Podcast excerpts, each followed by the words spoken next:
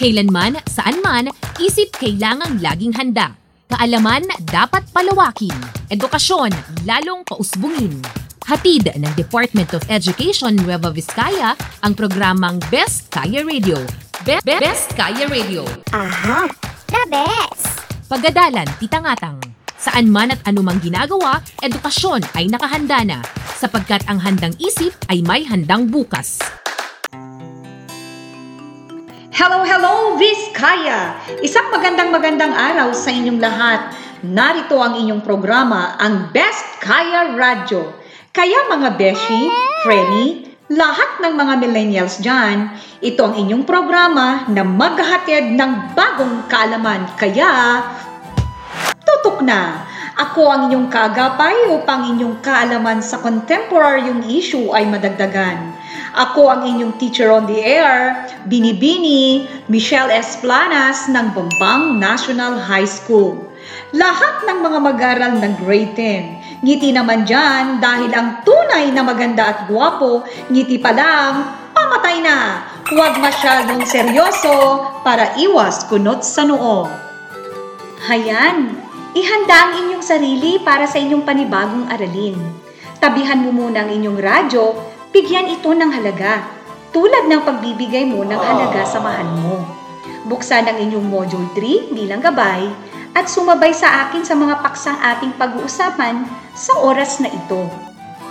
Sa pagkakataong ito, aalamin natin ang tungkol sa paghahanda na dapat gawin sa harap ng panganib na dulot ng suliraning pangkapaligiran.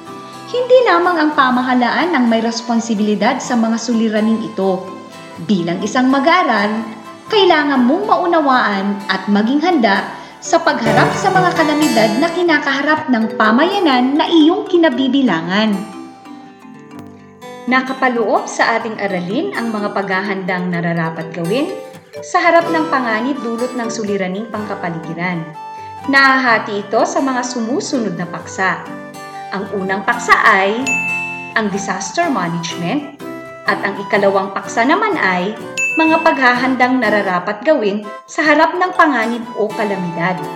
Uulitin ko po, ang unang paksang ating tatalakayin ay patungkol sa disaster management at ang pangalawa naman ay patungkol sa mga paghahandang nararapat gawin sa harap ng panganib o kalamidad. Handa ka na ba na matuto? Kung oo ang sagot mo, makinig na at iyong unawain ang aralin na iyong mapapakinggan.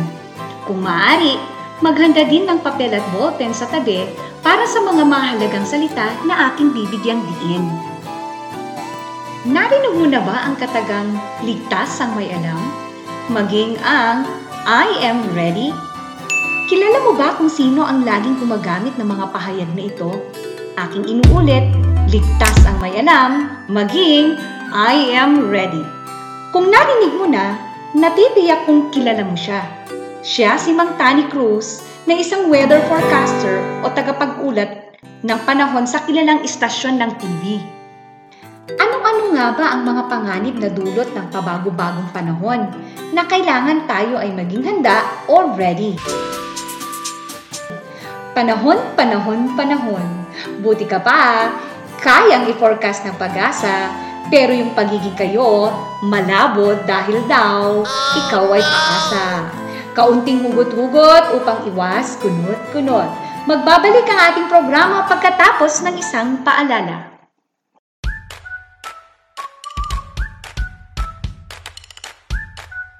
Na ang kaso ng COVID-19. Dumarami din ang mga nagkakalat na maling balita. Karamihan sa mga nabibiktima ng COVID-19 ay hindi ginusto na sila ay kapitan ng sakit. Huwag mo namang ipagkalat pa na positive ang kapitbahay mo upang ito ay iwas panik sa komunidad. Sa halip, damayan ito at ipagdasal sa agarang paggaling nito. Hindi man tuwiran ng iyong pagtulong, malaking bagay na ipagdarasal natin ang mga nangangailangan ng panalangin. Lawakan natin ang ating pangunawa. Sa ganitong paraan, mas magaan ang pasanin ng bawat isa lalo na sa mga biktima ng COVID-19. Ang paalalang ito ay hatid sa inyo ng Department of Education at Department of Health. Nagbabalik muli ang inyong programa, ang Deskaya Radio. Magpapatuloy po tayo sa ating aralin. Ano-ano nga ba ang mga panganib na dulot ng pabago-bagong panahon na kailangan tayo ay maging ready o handa? Naisip mo ba ang bagyo?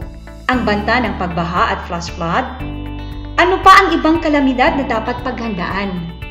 Kung naisip mo ang lindol, pagputok ng bulkan, El Nino, at La Nina, magaling! Dahil may alam ka sa mga kalamidad na dapat laging pagandaan o dapat maging ready ka. Sa banta ng iba't ibang hamong pangkapaligiran na ating nararanasan, kanino nga ba nakasalalay ang paghahanda sa oras ng kalamidad? Sakuna o panganib? Ito ba ay tungkulin ng pamahalaan o ng mga mamamayan? Kung ang naisip mo na sagot ay parehong responsibilidad ng mga mamamayan at ng pamahalaan, ang paghahanda o pamamahala sa kalamidad, ikaw ay tama. Bilang isang mag-aaral, nakabilang sa isang komunidad, nararapat lamang na alam mo kung ano ang mga paghahandang dapat mong gawin sa harap ng panganib at kalamidad.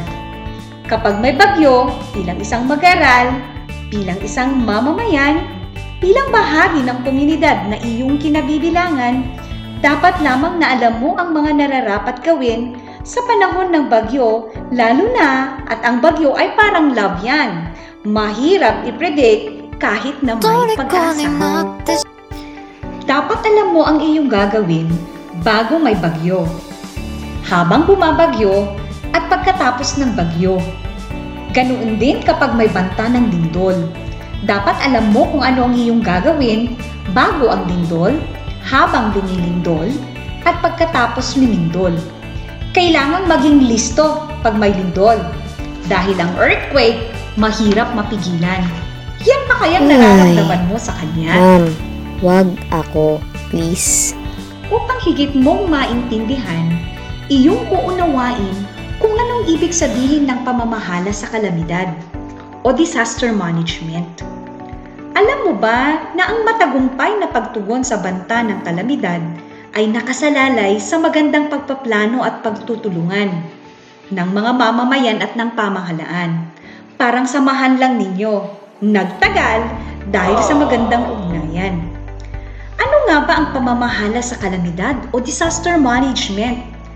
Ang disaster management ay dinisenyo ng pamahalaan upang mapanatili ang kayusan sa panahon ng sakuna, kalamidad at panganib Inuulit ko, ang disaster management o pamamahala sa kalamidad ay dinisenyo ng pamahalaan upang mapanatili ang kaayusan sa panahon ng sakuna, kalamidad at panganib.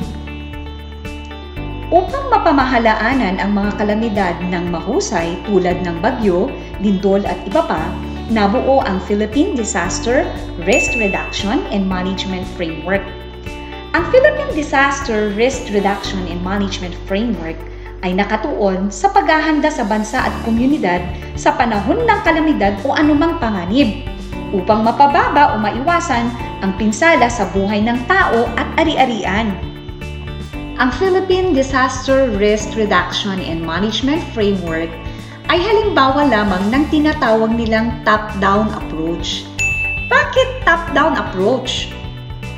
top-down approach ang Philippine Disaster Risk Reduction and Management Framework dahil ipinapaubaya sa mga nakakataas na tanggapan o ahensya ng pamahalaan ang lahat ng mga gawain tulad ng pagpaplano kung ano ang mga paghahandang gagawin kapag may kalamidad, sakuna at panganib, hanggang sa pagtugon sa pangangailangan ng mga mamamayan kapag nangyari ang kalamidad at pagkatapos ng kalamidad.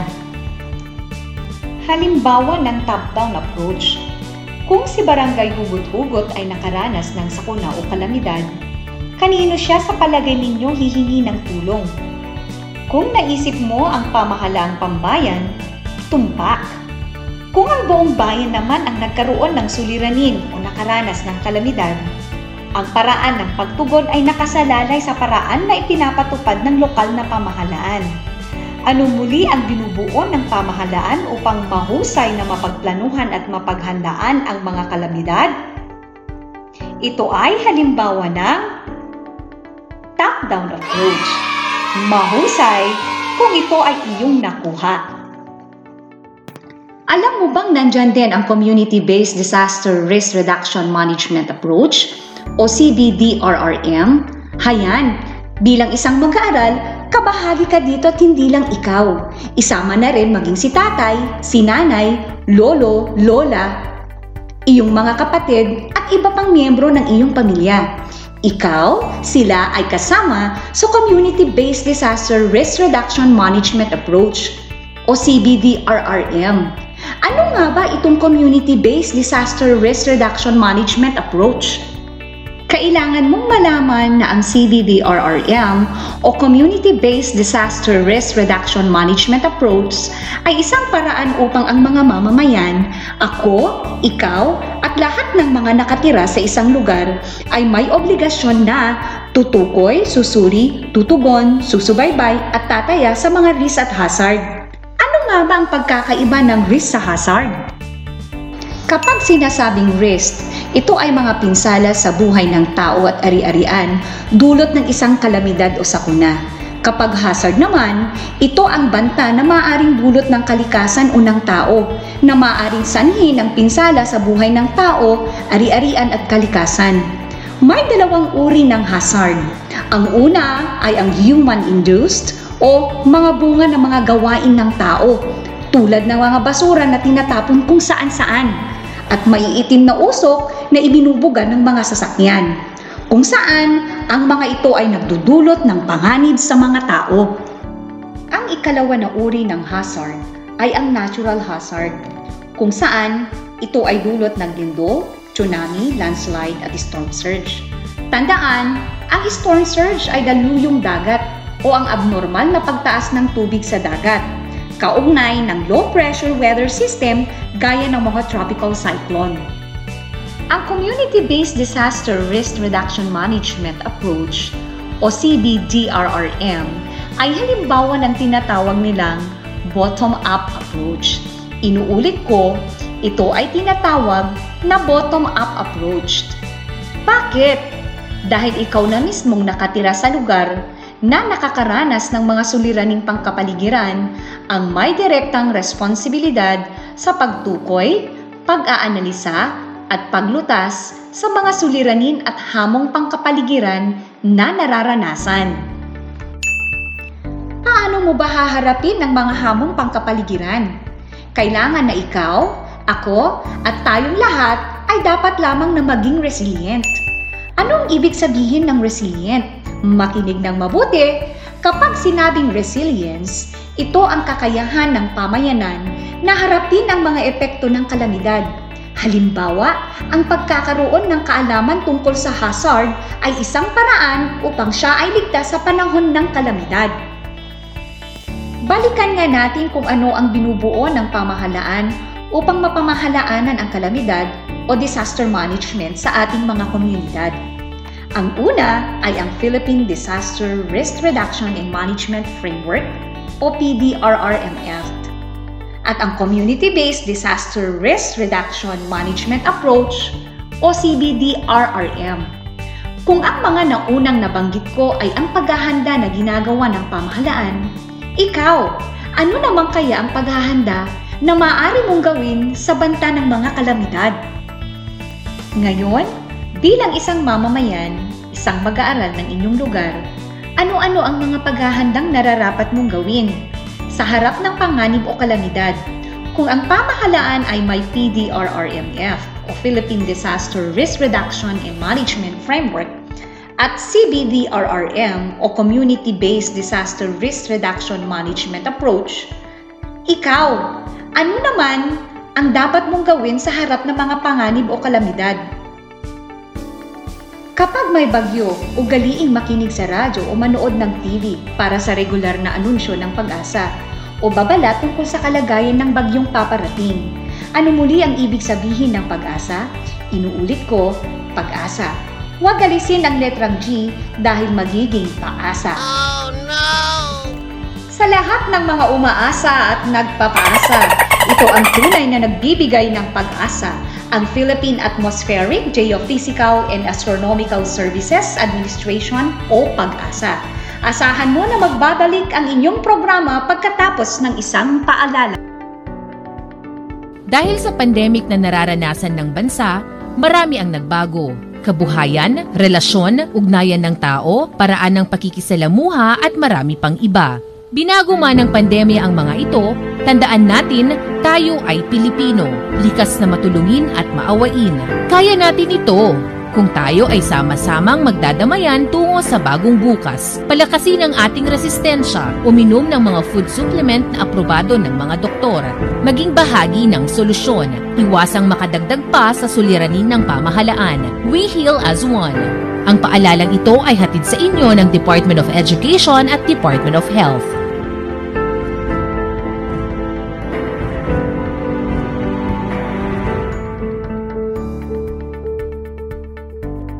Nagbabalik muli ang iyong programa, ang Best Kaya Radio.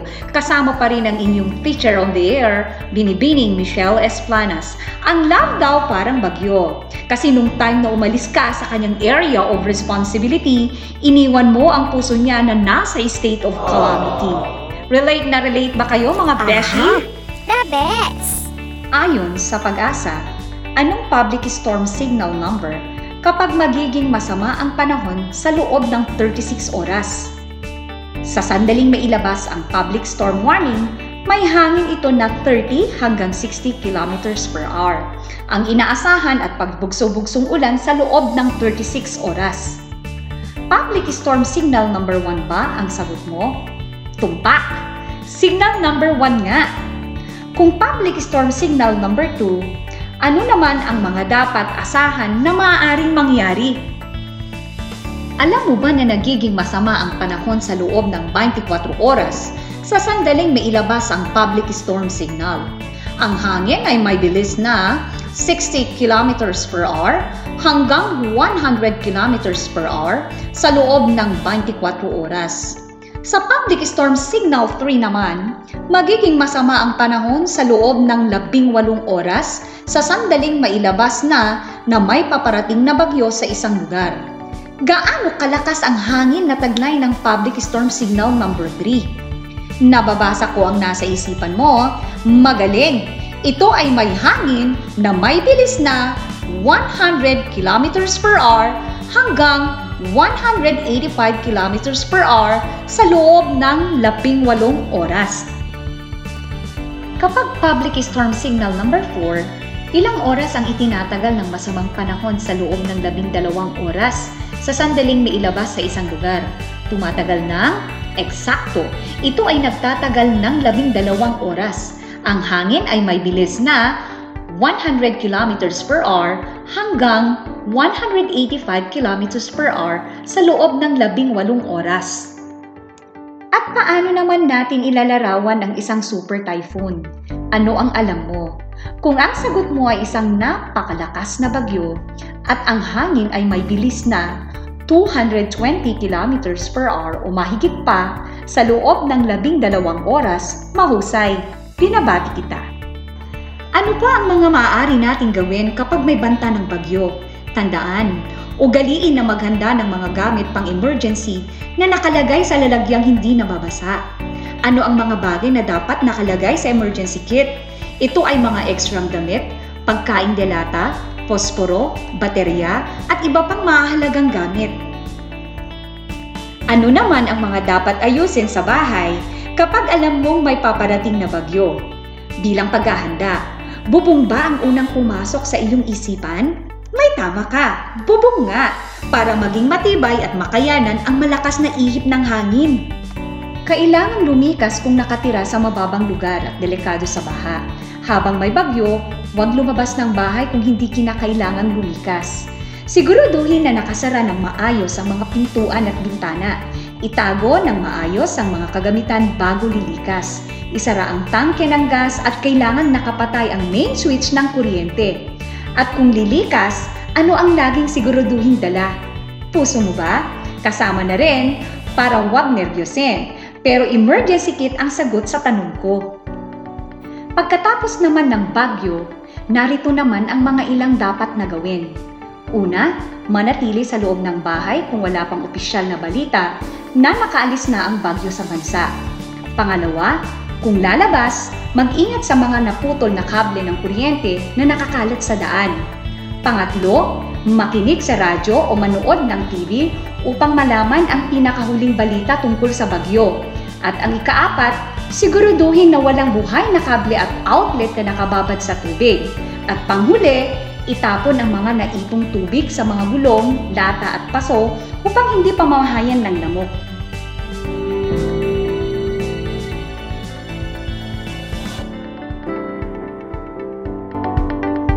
Hugot-hugot muna tayo mga magigili kong mag-aral. Ganyan naman talaga ang bagyo, di ba? Sasaktan ka muna bago ka iiwan. Paano naman kapag lindol? Ano ang mga dapat gawin? Ano nga pala ang pagkakaiba ng lindol versus love? Kapag lindol, mayroong drop, cover, and hold. Kapag loved, mayroong drop, let go, and move on. Huwag hold. Masasaktan ka lang sa kakaasa. Drop, cover, and hold. Kailan may sasagawa ang mga ito? Earthquake drill ba ang unang pumasok sa inyong isipan? Tumpak? Earthquake drill nga. Ito ay isinasagawa bilang paghahanda sa banta ng lindol. Maliban sa earthquake drill bago ang lindol, kailangang laging may handang emergency kit na naglalaman ng kakailanganin tulad ng bottled water, dilatang pagkain, gamot, at iba pang mahalagang kagamitan sa panahon ng paglikas. Mahalaga rin na maging pamilyar sa mga exit route ng inyong tahanan, lugar ng trabaho at paaralan. Alamin din kung saan nakalagay ang fire extinguisher at first aid kit. Habang lumilindol, ano ang mga dapat iwasan mo? Minsan, kailangan dapat umiwas. Umiwas dahil sa ayaw mong makasakit ng damdamin ng iba, umiwas dahil sa ayaw mo siyang paasahin sa wala, Ngunit kailangang umiwas dahil sadyang delikado ang mga puno, poste, linya ng kuryente at istruktura kung sakaling nasa open area ka. Magtago sa isang matibay na mesa at manatili doon upang maprotektahan ang sarili na maaaring bumagsak na bagay na nasa loob ng gusali. Siguraduhin laging pumunta sa ligtas na lugar at napakahalaga na kalmado at maging alerto upang malaman ang dapat gawin sa panahon na katulad nito magdala ng emergency kit kung kinakailangang lumikas at lumikas kung pinapalikas. Kapag may lindol, laging sundin ang babala ng PhilVox o Philippine Institute of Volcanology and Seismology na siyang namamahala sa mga kalagayan ng mga bulkan, lindol at mga tsunami. Paano naman kaya kapag may El Nino at La Nina? Ano ang mga dapat mong gawin? Narito ang mga paghahandang dapat gawin sa panahon ng El Nino at La Nina. Ang mga tao ay dapat handa bago pa dumating ang El Nino, lalo na sa negatibong epekto nito sa bansa. Dapat imaakma ng mga magsasaka ang kanilang mga pananim sa abnormal na panahon at gumawa ng mga paraan upang tumagal ang patubig kung sakaling ito ay magpatuloy. Pagtitipid sa supply ng tubig ay kinakailangan dapat malinis ang kapaligiran at hindi barado ang mga daluyan ng tubig upang hindi magdulot ng pagbaha. Kaya mo bang sundin ang mga ito? Kung sakaling makaranas ng kalamidad ang inyong lugar, tandaan, bilang isang mag-aaral na nasa ikasampung grado, may bahagi kang ginagantanan at kailangang makibahagi ka sa pagharap sa mga kalamidad na hinaharap ng iyong lugar. Ngayon, ating balikan ang ilan sa mga mahalagang salita na iyong napakinggan, tulad ng dalawang approach na tumutugon sa mga epekto ng mga sakuna at kalamidad. Natatandaan mo pa ba ang mga ito? Bottom-up approach at top-down approach ba ang sagot mo? Kung ito ang iyong naisip, tama ka. Pinatunayan mo lang na ikaw ay nakinig sa ating paksang pinag-usapan. Sa top-down approach, ano ang halimbawa nito na nakatuon sa paghahanda sa bansa at komunidad sa panahon ng kalamidad o anumang panganib upang mapababa o maiwasan ang pinsala sa buhay at ari-arian? Natandaan mo pa ba ang Philippine Disaster Risk Reduction and Management Framework na sagot? Kung nakuha mo, mahusay! Ano naman ang halimbawa ng bottom-up approach? Laging tandaan, si CBDRRM o Community-Based Disaster Risk Reduction Management Approach. Ngayon, Aking aalamin kung talagang alam mo na ang mga nararapat gawin sa harap ng panganib na dulot ng suliraning pangkapaligiran. Kumuha ng ballpen at papel na inyong gagamitin na pagsusulatan ng inyong mga sagot. Ang inyong gawain ay pinamagatang, alam mo ba, may babasahin ako na pahayag. Isulat sa sagutang papel ang K kung ito ay tama at S kung ito ay mali.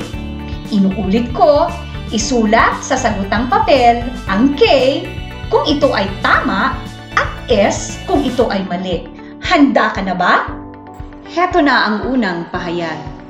Iwasan ang pagpapanik sa panahon ng kalamidad. Ano ang sagot? K o S? Tandaan, K kung ito ay tama at S kung ito ay mali. Kung ang sagot mo ay K sa unang pahayag, may tama ka. Ikalawang pahayag.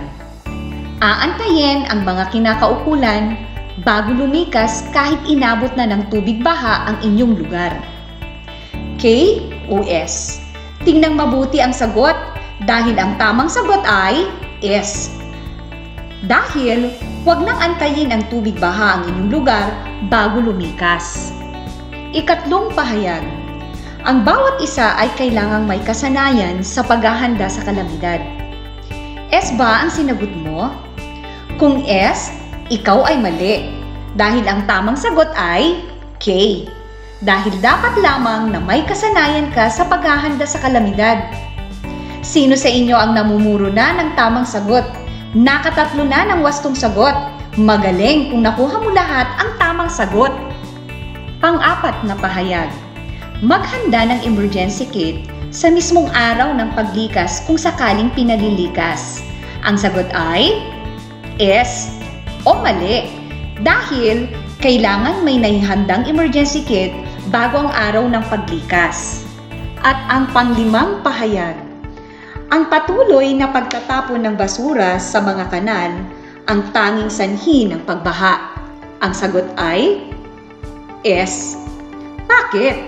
Dahil di ba, hindi lang naman basura ang maaaring sanhi ng pagbaha. Ngayon, mula sa limang pahayag na sinagutan mo ng KOS, ikaw ba ay nakakuha ng limang tamang sagot?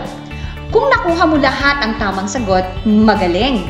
Pinabati kita dahil alam na alam mo na ang mga nararapat mo na gawin sa mga banta ng kalamidad. Kung ang nakuha mo ay mas mababa sa lima, bawi na lang sa mga susunod na gawain. Anyway, may second chance ka pa.